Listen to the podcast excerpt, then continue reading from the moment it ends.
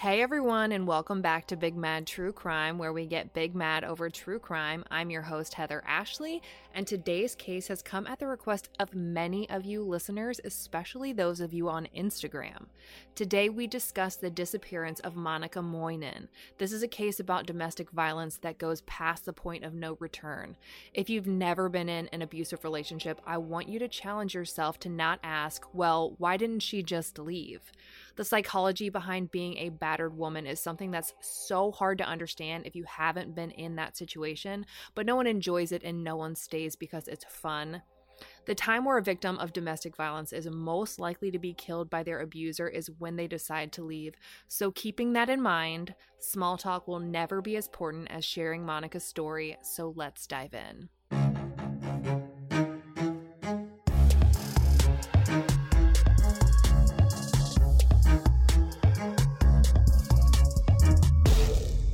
Monica Moynan, who was lovingly known as Moni, was the kind of girl that everyone loved. She could identify with anyone. She was an old soul and was indiscriminately empathetic. She was the kind of person you could talk to about anything and she would feel your feelings right along with you. And when you met her, you felt like you had known her all of your life. Moni was all of those kind and sweet things, but rest assured, she was also sassy and quick witted. She'd always been an independent thinker, had strong opinions, and stood up for what she thought was right. And as strong as she was, like many unbreakable women do, she fell victim to domestic abuse. She never saw it coming. Nobody did. In Moni's senior year of high school, her and her high school boyfriend both wanted to get jobs and ideally together, so they applied to a local Office Max store. Moni got the job, but her boyfriend didn't, and no one would know until years later that this was the beginning of the end for her. It's at that office max that she meets and falls in love with her manager, Brian. Moni was just 17 and Brian was 27. At least that's what he told her. But her mom, Melanie, got mad dirtbag vibes and knew this guy wasn't telling the truth. When Moni pressed harder, he confessed that he was really 30, and then 32, and then 35. And when Melanie finally just Googled Brian, she found out that the boy, man, vying for her daughter's heart was actually 38 years old. Brian was 21 years older than Moni. He was literally ordering a Long Island iced tea when she was coming down the birth canal. Like most abusive relationships, Moni and Brian started out like any other whirlwind romance, fast and hard, but their shiny new toy of a relationship turned into a used teddy bear from a yard sale real fast. Brian was good when he was good, but he was bad when he was bad, and the bad would slowly, over time, turn into something monstrous. Unfortunately, with the bad times becoming more and more frequent, it almost made the good times and even the mediocre times seem that much better, almost as if the constant abuse made getting high on the little things in life easier. He was like a drug, he was in control of her happiness and her devastation, and being beaten down on a regular basis can make something as simple as a hug feel like a victory. It wasn't long before the two moved in together. Brian already had a townhouse because he was, after all, a grown ass man. I use the term man loosely, so she moved into his place in Clayton. Not long after, when Moni was just 18 years old, she found out she was pregnant.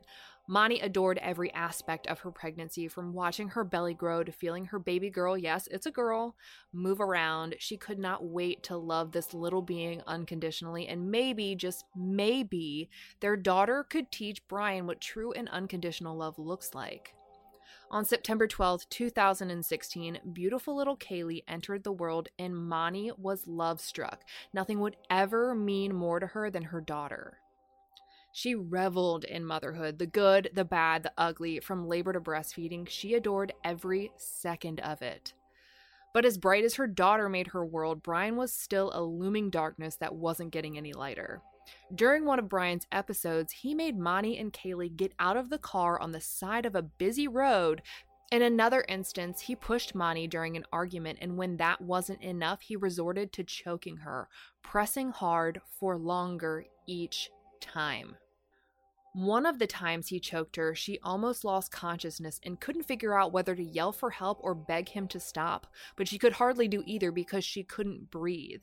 She eventually became so terrified of Brian that she filed a restraining order. He couldn't be anywhere near her, and since they lived together, that meant he couldn't come back to the townhouse if she was there. But Moni was so scared that he would come back to finish the job that she and Kaylee went to stay with her parents, who lived about an hour away.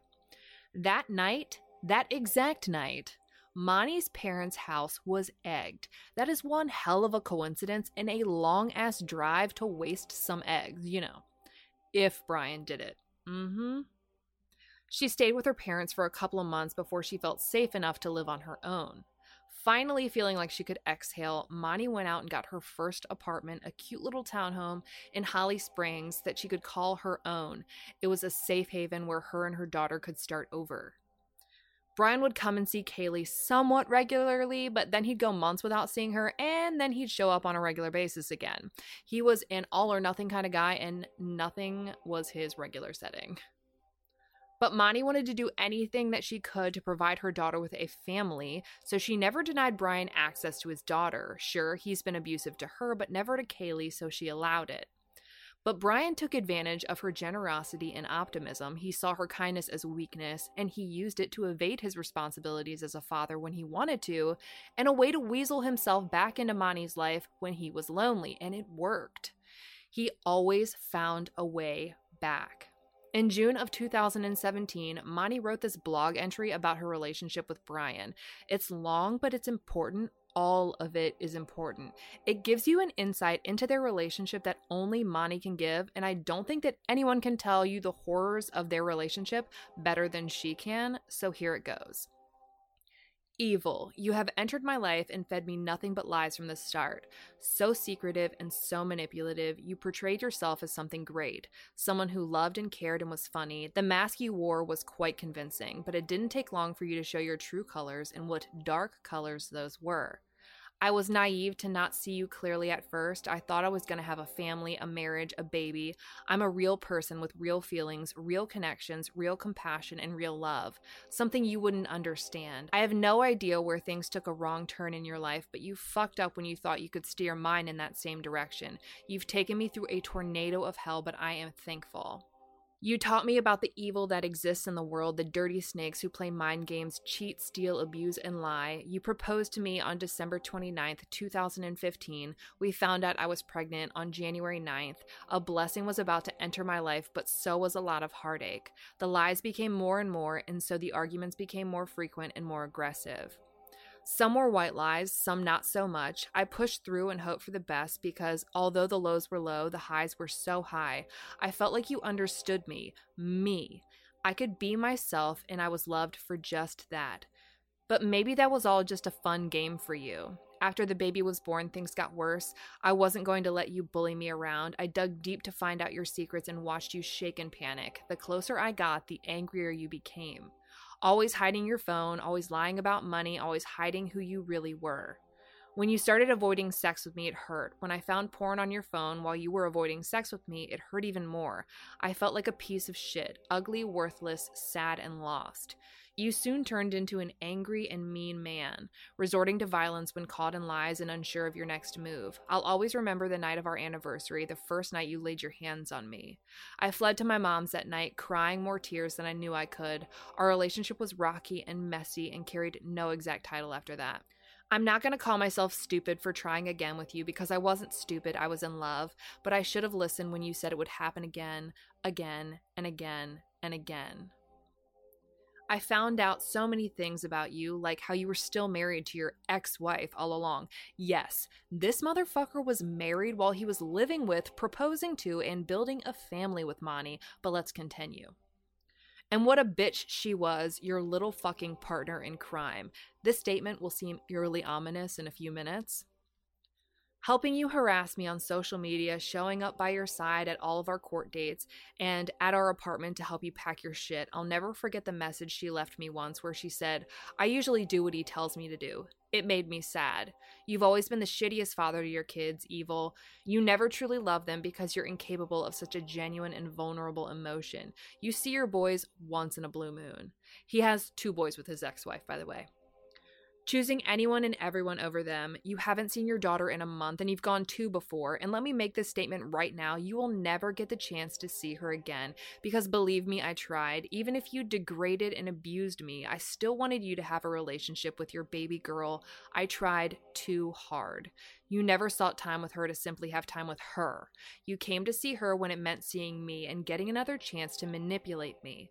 I can never trust you with her, anyways, so it's best you made the choice not to be in her life, although she doesn't deserve that. An innocent girl growing up to wonder why her daddy didn't care enough to be around, to love and support her, to be there for her milestones and big events, to teach her what a man is. No, you could never do something like that because you don't even know what a man is.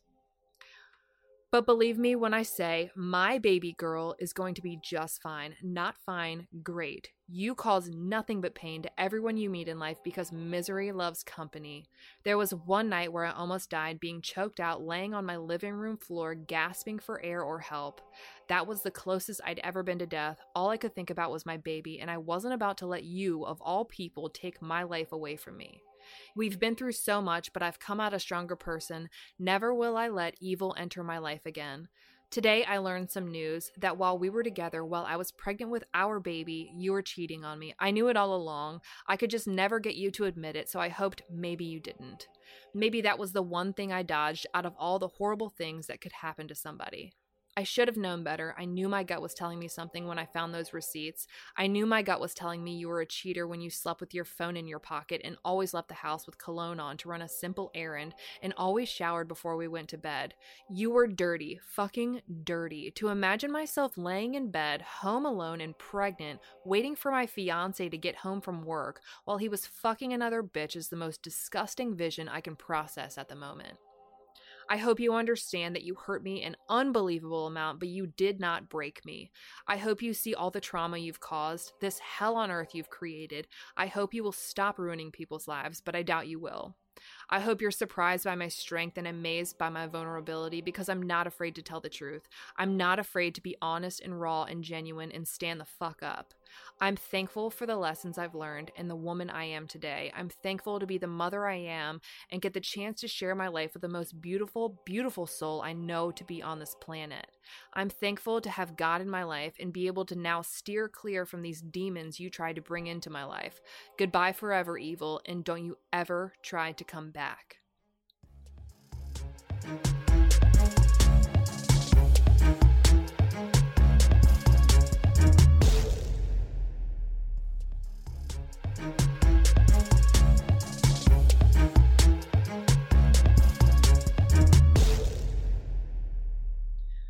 But Brian did come back. He tried and tried and tried, and eventually he won her over with his charm and empty promises. He took advantage of the hope she had that he would become the man she thought he was. There's a quote from the book Eat, Pray, Love by Elizabeth Gilbert that I think every woman should hear, and more than hear it, I think they should feel it. I've always fallen in love fast and without measuring risk. I have a tendency to not only see the best in everyone, but to assume that everyone is emotionally capable of reaching his highest potential. I've fallen in love with the highest potential of a man rather than the man himself, and I've hung on to the relationship for a long time, sometimes far too long, waiting for the man to ascend to his own greatness. Many times in romance, I have been a victim of my own optimism. Tell me you didn't just feel that in the bottom of your soul.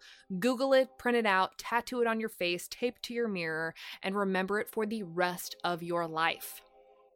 Moni knew the good in Brian. She knew who he was capable of being. So, time and time again, she gave him another chance, hoping that this time it wouldn't just be a mask that would be taken off.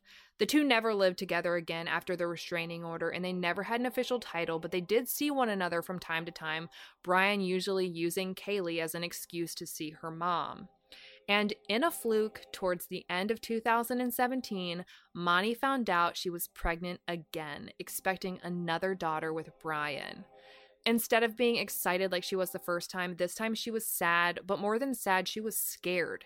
However, she insisted to her worried family that every baby is a blessing and they should just focus on being happy about the new life that would be joining them in the next few months. Brian, on the other hand, was fucking elated. To him, this was a win. Moni couldn't possibly go anywhere now. She was carrying his baby after all.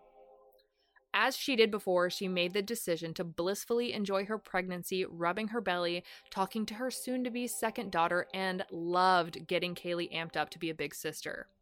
In August of 2018, baby Nova came into this world and took Moni's breath away. All the infinite love she thought she had for her first daughter doubled when there were two. Moni's mom was in the room during the delivery, just like she was with Kaylee, but this time Moni asked that her mom catch the baby as she came out, and it was the absolute brightest moment of her mother's life. She was able to bring the little girl into the world that the little girl she brought into the world was bringing into the world.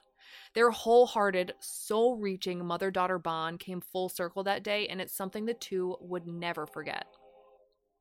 Brian was also in the room, but was awkward as fuck. He was acting like he was expecting his first. He was nervous and unhelpful, not being particularly supportive of the labor that Moni was going through. And it seemed like he wanted Moni's parents to treat him like he was some new, young, first time parent when he had more kids than they did and he was around their age. It was right after the birth of Nova that Moni really put in her best effort to make her, Brian, Kaylee, and Nova a true family. She was more patient with Brian than ever. She let things slide. She gave him the opportunity to be a good father and to be faithful to her.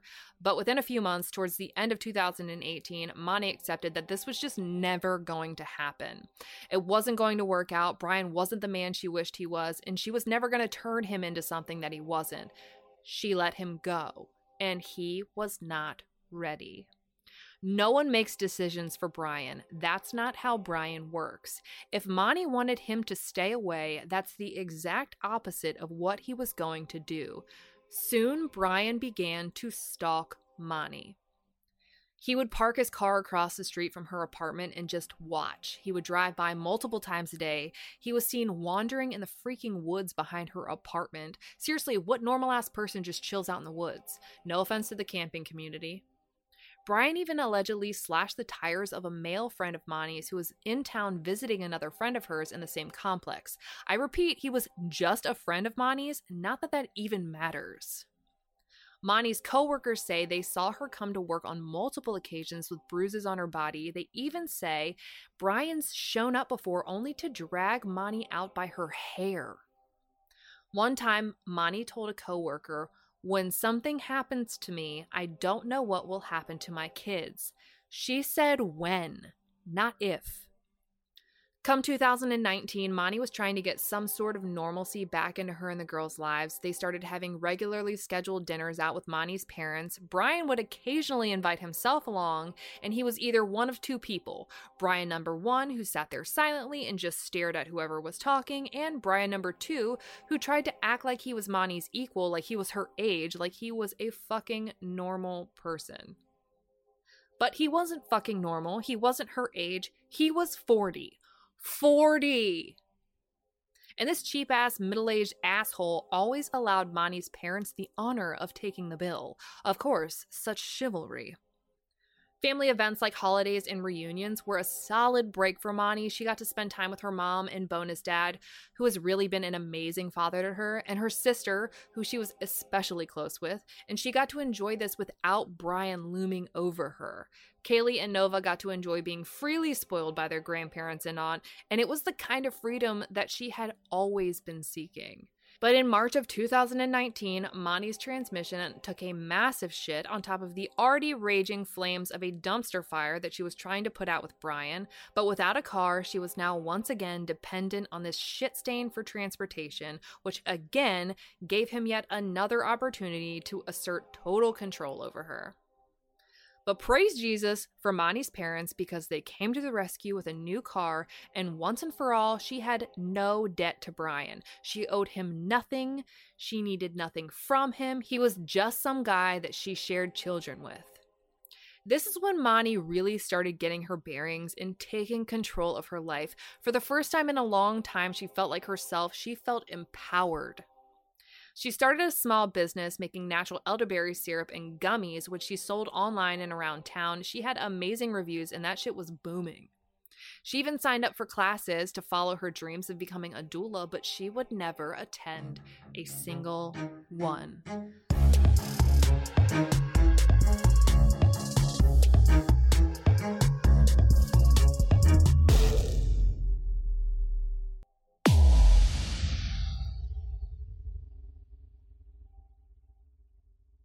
This was the most seemingly stable period of Moni's adult life, but to her family and friends, she seemed oddly standoffish in texts, and she wasn't making plans with everyone like she had been, but they didn't think too much of it. Maybe she just didn't need anyone else the same way she used to. Maybe she just needed space to reset. Her family and friends loved her and didn't think too much of it. That is until July 23rd of 2019. On July 23rd, Melanie, Moni's mother, got a phone call from Brian's ex wife's sister, Jackie. Say that three times fast. Jackie said that she was just in the Verizon store where she ran into Brian and the girls and that he had Moni's phone with him, but Moni wasn't around. Melanie knew something was wrong, really wrong. So she called and called and called, and eventually the phone was turned off. Brian turned Moni's phone off. Without missing a beat, Melanie called the Holly Springs Police Department and Moni's apartment manager and asked them to go check on her daughter. They got back to Melanie a little while later and told her that no one was home and that everything was clean and everything seemed pretty normal. All the ears of every mom of a toddler just perked up. What the fuck is clean when you have a toddler and a baby? Now we all know something isn't right. Without a second thought, Melanie and her husband hopped in the car and took the hour drive to Moni's apartment. The manager wouldn't let her parents in without her, which was literally the entire problem. But luckily, HSPD showed up and took the pair to the police station and listened, actually listened to the serious concerns they had about their daughter. All these weird texts, standoffish times, and lack of physical time spent with her in the last months came flooding back, and instead of it seeming like a busy mom who needed some space, they wondered if it was ever Moni at all, and an intense amount of guilt washed over everyone who loved Moni. Everyone has beaten themselves up over and over for not knowing sooner, but there's nothing they could have done. Brian has done next to nothing his entire life, but pretending to be Moni, that was his passion project. Brian knew her, like she said he did in her blog post from 2017, but he used that to be her. Brian put more effort into pretending to be Moni than he's ever put into anything else in his entire life. For hours, the police took notes, asked questions, and eventually put out a missing persons report for Monica Moynan. On the same day, police print out flyers with Brian's face on them and tape them to the doors of every apartment in Monica's complex, directing residents to call the police if they see him. They go door to door asking neighbors about the last time anyone had physically seen Moni, and everyone said the same thing that they hadn't seen her in months. Brian had been living there with the girls, but when anyone would go over to see Moni, he would either tell them that she was sick, sleeping, or in the shower. But she wasn't. After talking to friends, family, and neighbors, it's decided that the last time anyone physically saw Moni was during a night out on April 6th into the early morning hours of the 7th. Brian was at Moni's house watching the girls that night while she went out with some friends, which I'm sure he was less than thrilled about. Once Moni pulled up to the apartment, Brian texted her just a few minutes later asking, Where the fuck are you? Which she replied with, I'm right outside smoking a cig. Moni did get home safe that night, but hasn't been seen or heard from since. Later that day, Brian made two frantic phone calls one to his parents saying that his life was over, and another to his ex wife, Jarlin, telling her something to the effect of, Make sure the boys always know the girls, my life is over now. He went so far as to drive to Jarlin's house, freaking out and asking what he should do, and she told him to go to his parents' house in Bluefield, Virginia, and so he did. Police got wind that Brian was fleeing to Virginia, so they called his cell and told him that they needed to talk to him. Naturally, he was like, nah, bro, I'm fleeing. Just kidding. He told them that he couldn't because he was heading to his parents' house, which is basically the same thing. They asked him to turn around and he said that he would, but they knew he was a lying son of a bitch, so they contacted the police in Bluefield, and the good old boys in blue met him at his parents' house as soon as he arrived. But to their surprise, Brian wasn't driving his car. He was driving Moni's brand new fucking car that her parents had gotten her just one week before she vanished into thin air. In the car, they find his two daughters, Moni's phone, and her bank cards.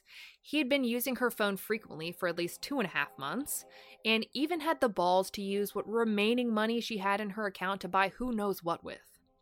But more suspiciously, they also noticed that Monica's car reeked of chemicals. Red fucking flag. When asked why he was driving Moni's car instead of his own, he said it was because hers was the one with car seats. However, after taking her car to the station, they also asked for his because, you know, police work. Any guesses as to where they found it? The parking lot directly across from Moni's apartment complex, freshly outfitted with two perfectly working car seats for both of his daughters. And this is when Brian knew he had fucked up. Authorities flat out asked him, Where's Moni? And he gave more than a couple fantastical stories. First, he told them that Moni had gotten addicted to heroin and that they had tried some home rehab, but it didn't work, so she ran off on him and the kids on June 20th, claiming she sent him a text message saying, I can't do this anymore. But we all know this is complete garbage, since after April 7th, all activity from Moni's phone was Brian. Brian had told other people that Moni had been at an inpatient rehab facility for months. So, like I said, he put some serious effort into this. He's just a fucking idiot. When confronted about the conflicting stories, he admitted that Moni was never a drug addict and that she was just depressed. Which sounds to me like he's realizing that no one's buying his she ran off bullshit, so now he's hoping to try and set the stage for people to believe she may have committed suicide. He dumb. They look into Moni's cell phone activity and see that the day after Moni disappeared, without knowing, her mother texted her, Hey, honey, what's your schedule look like this week and how's everybody feeling? Brian responded as Moni, saying, I work pretty much every day. The ladies are still a little snotty and my ear infection is still bothering me. Brian then took it upon himself to create a fake email account for Moni and used it to email her work to tell them that she wouldn't be coming back. He also created a fake Snapchat account, but I don't know why. He continued making Facebook posts on her account using old photos from her photo library and captioning them with things like morning shenanigans. He even wished her mother a happy birthday in a long drawn out post, including photos, and did the same thing on her parents' anniversary. In one post on her Facebook on June 13th, 2019, Monica was missing for a month and a week, but no one knew this yet. He made a very feminist post about women using the word bitch as an endearing term and how it's unacceptable. He knew what Monica would post, and when he found something he knew would trigger a strong opinion from her, he used that opportunity to channel his inner Moni and update her social media with it. He had text conversations with Monica's entire family, convincing them all that it was her, until that July 23rd day where he was caught in public without Moni but her phone in hand, the day he shut her phone off for the last time. But Brian ran into a problem. He was going to need to call people and pretend to be Moni, but he's a guy, so he enlisted help from none other than his partner in crime, his ex wife, Jarlin. She impersonated Moni on the phone and called her apartment manager to tell them that she wouldn't be able to meet up with him for whatever reason, rent, etc., and it worked. No one was any the wiser. Police ask him why he put all this effort into pretending to be her and keeping up her social media, and this narcissistic dunghole told them that he was doing it for everyone else's good, so that they didn't have to know that Moni was a drug addict who deserted her family. He's so bad at lying that I'm in physical pain. My body hurts. The entire time Brian was being questioned, he fully thought he was going to be arrested. A few times he just stopped the interviews and asked if he could just go tell his parents. Like he really thought he had already been caught. But ultimately, he was released and went back to his parents' house to live a normal fucking life with his two daughters, whose mom many believe he made disappear. Police obviously took Moni's and his cars, but they also take Moni and his cell phones, along with his parents' cell phones, computers, tablets, and all that stuff. You know, the shit that really fucks people over. Moni's parents wanted to reach out to their granddaughters but had no clue what any of Brian's parents' contact information was, so they were in this weird limbo. They didn't know where their daughter was. They did know where their granddaughters were, but they had no way to speak to or spend time with them. Nova turned one during this time, and Moni's parents couldn't even wish her a happy birthday. Eventually, Moni's parents were able to get their information to Brian's family and were allowed a Skype conversation, but there was one rule they couldn't bring up Moni. Go fuck yourself. Little did these assholes know, Moni's mom and dad were tirelessly scrounging up every last penny they could to get the $6,000 they needed to retain an attorney to get those girls home. And on August 12th, it happened. Their lawyer marched on down to that courthouse and filed for emergency custody on behalf of Moni's parents, and it was granted. Melanie and her husband drove all the way up to Bluefield that very same day and picked up their granddaughters and haven't looked back. Police continue their investigation into Moni's disappearance and start fingerprinting everything. Black dust can still be seen on the doorknob of her apartment. They go through every possible cabinet and drawer in her home, and in the drawer of her nightstand, they find a positive pregnancy test. Was Moni pregnant again? It turns out that she had, in fact, confided in one friend that she was indeed pregnant, and she'd been asking her mom for photos of her insurance information. Moni scheduled an OB appointment at a local women's health clinic scheduled for April, but she never made it. Investigators took several items from Moni's apartment, including a knife and a leather sheath, a journal, letters, her life insurance policy, two bottles of bleach. What single mom of a toddler and an infant has two bottles of bleach lying around? A mop, and tiles from her kitchen floor. When they removed the tiles, they found a large stain that looked like it was blood, blood that flowed so heavily that it seeped through the cracks of the kitchen tiles and soaked into the subfloor. When tested, the blood on the kitchen floor came back a perfect match to Monica Moynan. Moni's mom was allowed back in the apartment once after it was torn apart by crime scene investigators, and what she told me tore me apart. I wanted to share what she said with you so that you can experience how devastating this entire thing has been for her family. It was a horrible experience. It was completely torn apart by police, understandably, but still pipes torn out, kitchen tiles gone, etc., etc. Everything was literally everywhere, and everything was covered in luminol. I broke down pretty bad. I said goodbye to my baby that day as I bent down, removed the tarp, and kissed the bloodstains on the kitchen floor. I'd be lying if I said I didn't break down in tears when she told me this. I don't generally get emotional when I'm researching cases, but this one's different. Maybe it's because I see so much of myself in Moni. Maybe it's because I've gotten to know the people who loved her with every inch of their being. But the pain they're in is almost palpable, like you could hold it in your hands. Moni's father posted this story about a beautifully tragic moment they had one night after tucking Kaylee into bed, and I think it needs to be shared. Last night, after we tucked the girls in and said our prayers with Kaylee, we could hear her in the bedroom crying. So Mel went in to check on her. I was curious as well, so I listened outside the door. I'm sorry. Mel asked her, What's wrong, honey? I miss mommy, Kaylee said. I know, sweetie. I'm so sorry. It's so hard. It's okay to miss mommy. I miss mommy too. Kaylee asked, did you take care of mommy when she was a baby and little? Yes, I did, Bug. I tried to take good care of mommy. The tears in all of our eyes now begin to flow.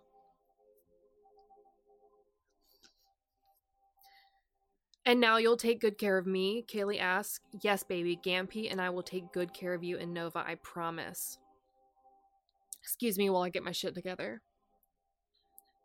Monica was a staple in the lives of her children, her parents, and her sister. She was the glue that held them all together. She was the spark in their lives. She is loved, she is missed, and her family is grieving a heart wrenching grief that feels so hollow that at times it's hard to remember to breathe. In October of 2019, Moni's case is upgraded from a missing persons case to a homicide investigation. They no longer believe that Moni's alive, and the new focus is finding out who killed Moni and where they put her body. Brian and his ex wife Jarlin are both considered persons of interest. You're shocked, I know. Soon after the status of the case is changed, Brian's ex wife Jarlin's house is searched. There, they find a photocopy of Moni's driver's license. How the fuck do you get that? And they find some photos from a laptop that she claims Brian had given to her. They take soil samples and electronics from the home and continue their investigation. But there's a plot twist. Jarlin wants to cooperate. She allows police to record conversations between her and Brian, and on one occasion, Jarlin asked Brian if he ever thought police would find Moni, and he responded with a simple no. On another occasion, Brian was recorded saying, I really don't think like there's anything because there's no evidence or anything like that. He later asked Jarlin if she thought he should run. Who runs if there's nothing to run from? According to ABC 11, a witness came forward saying that he saw Brian taking three big black trash bags out at 2 or 3 a.m. around the time Moni went missing. One, this asshole was just cussing her out for not being inside at a time he would have preferred. He's certainly not cleaning up her house in the middle of the night just to be helpful. Two, only murderers buy black trash bags. It's a fact. Google it. If you have them, I'm judging you. The first Christmas without Moni came, and the freaking magical, amazing, thoughtful, generous, incredible Holly Springs Police Department surprises Moni's parents and daughters with a full blown Christmas morning. The photos of this actually made me cry, which I'm sure does not seem surprising now. The HSPD have actively made Moni's case a part of their lives and her family a part of their family. We usually see family members begging police for updates, but the HSPD update Moni's family weekly on what's going on and reassure them that they will not give up on their daughter. If you have any information about the disappearance of Monica Moynan, or if you saw something strange in Holly Springs in April of 2019, please contact Holly Springs Police Department at 919 552 7110. Nothing is insignificant. If you knew Brian when he was in North Carolina and you saw or heard something, or if you've seen him since he moved to Bluefield and noticed something off, please contact the Holly Springs Police Department at 919 552 7110 or the Bluefield Police Department at 304 327 6101. We just want to bring Moni home and we want justice for her and her father and her sister, for her unborn child, and for her two beautiful daughters, Kaylee and Nova. I also wanted to mention a fundraiser being held for Moni's parents who are now raising Moni's daughters, Kaylee and Nova. They went from being a family of three with one income and one vehicle to a family of five with one income and one vehicle. They could use all the help they can get. I'll be linking their GoFundMe in their highlight at the top of my Instagram profile. You can also search for it by searching Justice for Moni. Moni spelled M O N I. For any and all photos pertaining to this case, check out Moni's highlight at the top of my Instagram profile at the Heather Ashley. Stay tuned to the end of this episode for the blooper reel. If you like your podcast ad free, head over to patreon.com slash bigmadtruecrime, where for just $2 a month, you'll never have to listen to another ad.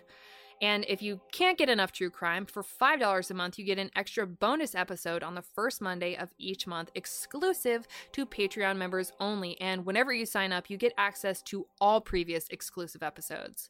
Join me on Instagram tonight at 9 p.m. Eastern for Crime Talk Live, where you go live with me and we discuss the disappearance and potential murder of Monica Moynan.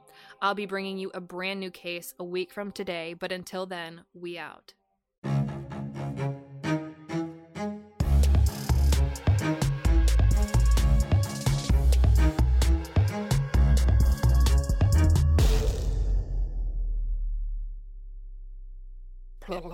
Shit. Shit. um, let me see if I can reread. Blur. I'm gonna redo that last one. Nope. I'm gonna do that again. Shit. Nope. Oh, fuck you! It wasn't long before the tur- blah. We have to figure out how to turn the fucking text messages off of this motherfucking computer! Shit. He ru- Oh my gosh. What the fuck is wrong with my mouth?